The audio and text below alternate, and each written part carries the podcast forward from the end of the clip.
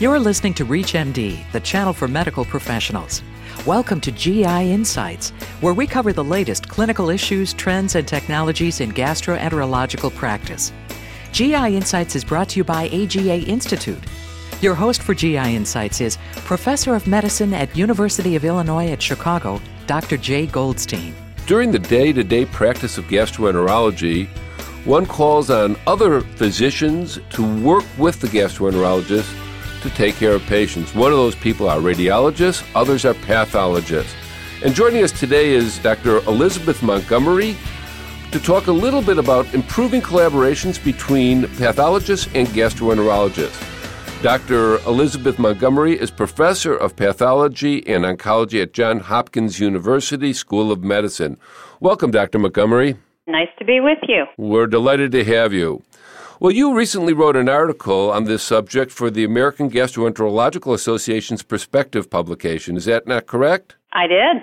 And what prompted you to do this? I wouldn't be so clever to think of it myself. Dr. Camilleri asked me to do something. So he sent me, you know, please would you write something and let our folks out there in GI land know about all the pet peeves that you pathologists have about us. And I thought about oh, it, and he I must said, have been wrong. He must well, have been of wrong. course he was wrong. All gastroenterologists are wonderful people. In fact, I kind of thought, gosh, I kind of like working with my colleagues, so why don't I just write about the things they do right? So that's what I did, and I, in fact, had one of them help me. Who co authored this with you? Kerry Dunbar, who's one of the faculty members at Hopkins. Okay, very, very good. Well, what did you want to tell the GI audience? Because now you have them again. I have them, and I want to thank them for the many things they do right. One thing that they do when they do things right is when they biopsy the stomach, they remember to biopsy both the antrum and the body. That's always a good thing. When should they do that? Well, they should probably do it as a habit, but one of the reasons to do it is because, of course, if a patient has autoimmune gastritis, we need to see what's going on in the body as well as the antrum. And of course, if they want to know if the patient has Ménétrier's or Zollinger-Ellison, we of course need to see the body as well as the antrum. Of course, if they're all in the same cup, it's the same price, and we can always sort out what's what, even if they're damaged. But it's always nice to have them both. Okay, well, let's pick up on a little of this. H. pylori diagnosis, a common, very common cause of biopsies being taken, correct? You betcha. And uh, does the same rules apply to antrum and body? Probably not as much because I think we both know that our yield's going to be better in the antrum, but occasionally we just see them in the body. What about if they're on PPIs? If they're on PPIs, and we can still usually find them, but sometimes it's harder. What's been your experience with that? It's been my experience that that's the one time that I do both. And why is that? Because I always think that the yield is going to be greater. Is that true? Yeah, I mean, and sometimes you tend to find them more in the body, and I don't really know why that is, but you do. But you're right, the more biopsies you take, the better it's going to be. But for me, the big thing is making sure you do the body to catch the autoimmune gastritis, because obviously, if they're anti-parietal cell antibodies, you've got to biopsy where the parietal cells used to be. Now I want to pick up on a practical issue that you brought up. Put them in the same cup because it's cheaper. Yeah, and it works out fine. Um, we're very spoiled, and my colleagues are pretty nice about popping them in separate cups. But the dirty little truth is if you have a pathologist worth his or her salt, that can easily be sorted out if there's any question. They look different, of course, histologically, but if they're abnormal, you can always do a gastrin stain, and of course, only the antrum will have gastrin. So that's easy enough to sort out if there's an issue. What else do we do right or wrong? Well, let's see, is another just sampling thing, one thing that you guys do really well, which I appreciate, is good gastroenterologists who are trying to diagnose lymphocytic or collagenous colitis are usually smart enough to go high enough to get some biopsies from the right and transverse, where you tend to see them the most. Is that true? I think so. It often fades out in the distal colon, so if you want to get a nice diagnosis of a microscopic colitis, you kind of got to go over to the right and take some of your biopsies. Well, that truly is not a commonly held understanding. It often fades in the left for both of those, so we always appreciate it when we have lots of right sided biopsies in order to nail that diagnosis. What percent of your biopsies are co viewed by the gastroenterologist with you? It's a pretty low percentage because we have a huge volume. But when something's interesting, uh, usually our colleagues are going to want to come down and share it. And of course, we have conferences where everything gets shared, and that's always a lot of fun. But Yes. it's a low percentage. I mean, Is think it? about it. Nobody wants to see all the normal stomachs. Oh, I, I believe that to be true. Another example for us. Another example is that I really wish that I were really smart and could always spot things, but I can't. I should be able to spot everything. So history is fantastic, and I love it when my colleagues say, oh, the patient has a history of lobular breast cancer or melanoma, for example, because those can be kind of sneaky to spot. So if somebody tells me somebody has a history of lobular cancer, I'm going to be really, really paying very, very close attention, knowing that those things can have sneaky metastases. That's fantastic. So you want to be treated like a consultant. Exactly. How weird. Very good. All righty. Let's talk about some common uses of biopsies, like uh, surveillance for colon cancer in patients with inflammatory bowel disease. What kind of tips do you want to give to our uh, listening audience? Gosh, I wish I knew the right answer. I always love it when gastroenterologists do a really bad job doing surveillance in patients with IBD because that means there's not too many biopsies to look at. But I think you and I both know that the right way to do it is to take lots and lots and lots of biopsies and have a long endoscopy time. And I know you guys love that. um, but that's one of those things where if we do it right, it's a pain in the buns for all of us. And I appreciate it when you guys do it right. If there's lots of tissue, there's more to look at. To be practical, what does lots mean? I don't think I'm going to get into the precise number, but certainly one from the right and one from the left is not surveillance. I think most people are saying the standard is every 10 centimeters to sort of do your fake your way through four quadrants. Four quadrants, double bites, at least And every 10 that's what you're supposed to do, and as you know, that makes a lot of biopsies, and it takes a lot of time. And of course, those go in separate bottles, don't they? It's better if the different sites go in separate bottles because I have had the unpleasant experience of having tons of biopsies with no idea where they're from, and there's one that's dysplastic. That's always really fun. What is the number one thing that people do wrong? I actually think the number one thing that people do wrong is inadequately sampling the stomach. What would be your perception of that? Since I do more biopsies in the lower tract than in the upper tract, to be honest with you, I think we touched on what I thought would be the inadequate surveillance uh, for colon cancer in patients at high risk. But you know what? We can both be wrong or both be right. We're probably both right because it probably depends on our patient population. Yes. Well, you wrote a very nice article and it was published.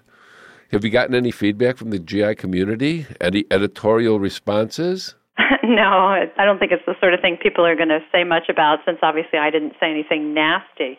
I have gotten contacted by some pathologists who said, wow, that was a really nice way to do that, to say nice things to the people who do it right, and then the other ones can feel embarrassed.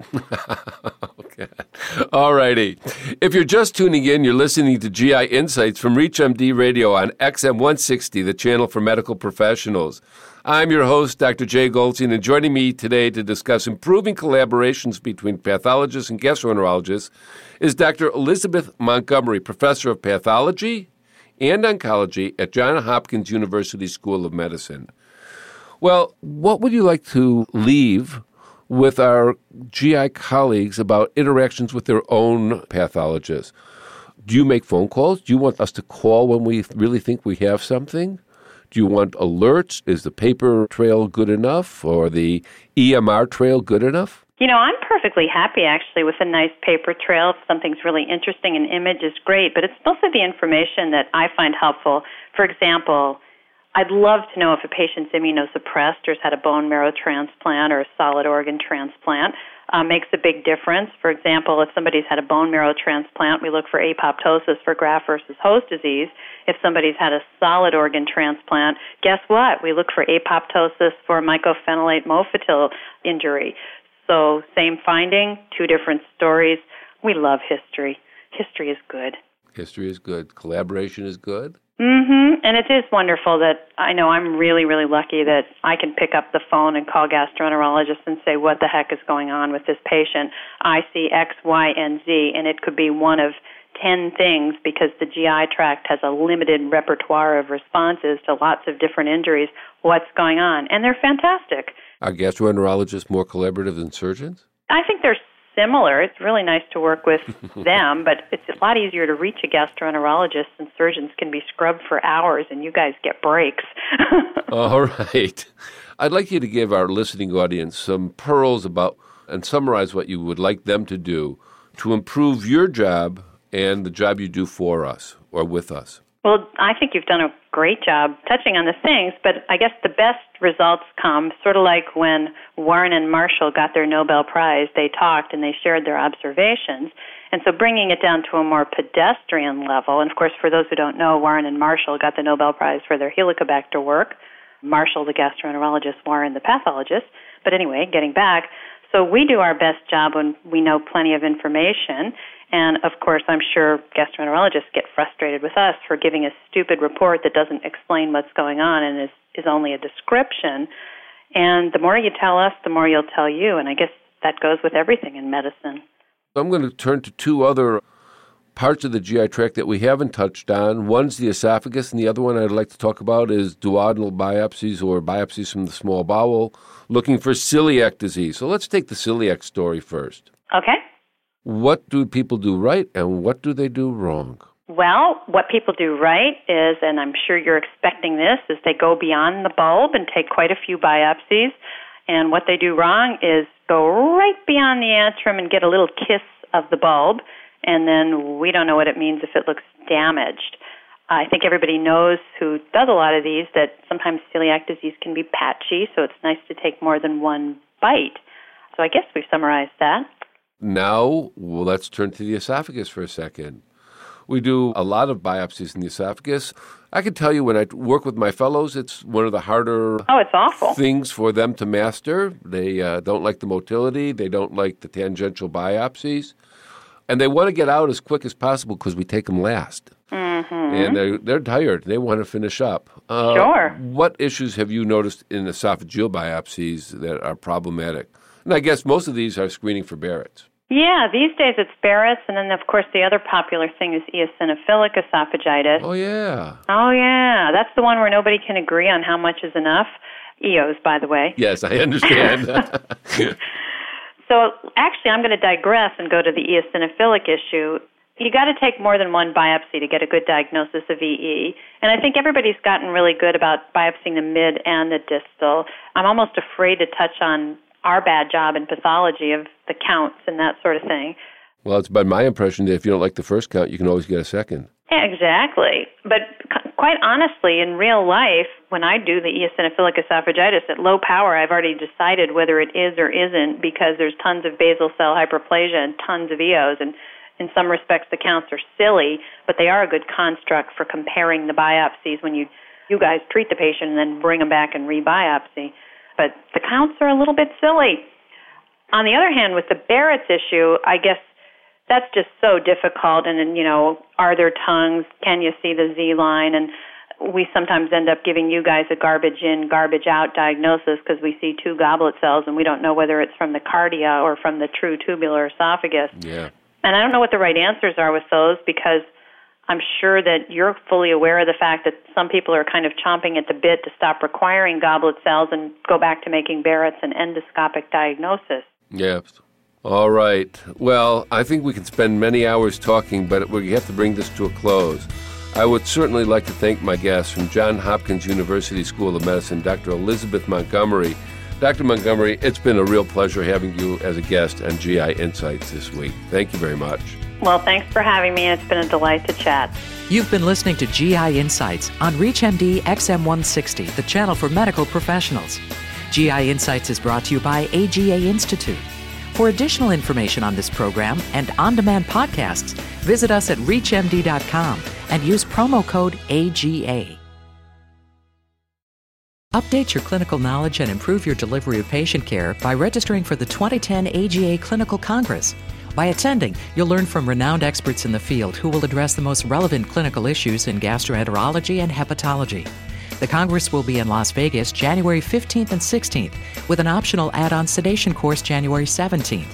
Bring your nurse and attend this team based course to obtain the essential information and hands on training to safely and effectively administer sedation for GI procedures. Learn more and register today at www.gastro.org/slash clinical congress. The American Gastroenterological Association is the trusted voice of the GI community. Our membership has grown to include 17,000 members from around the globe who are involved in all aspects of the science, practice, and advancement of gastroenterology. Discover what the AGA could mean to you Visit www.gastro.org.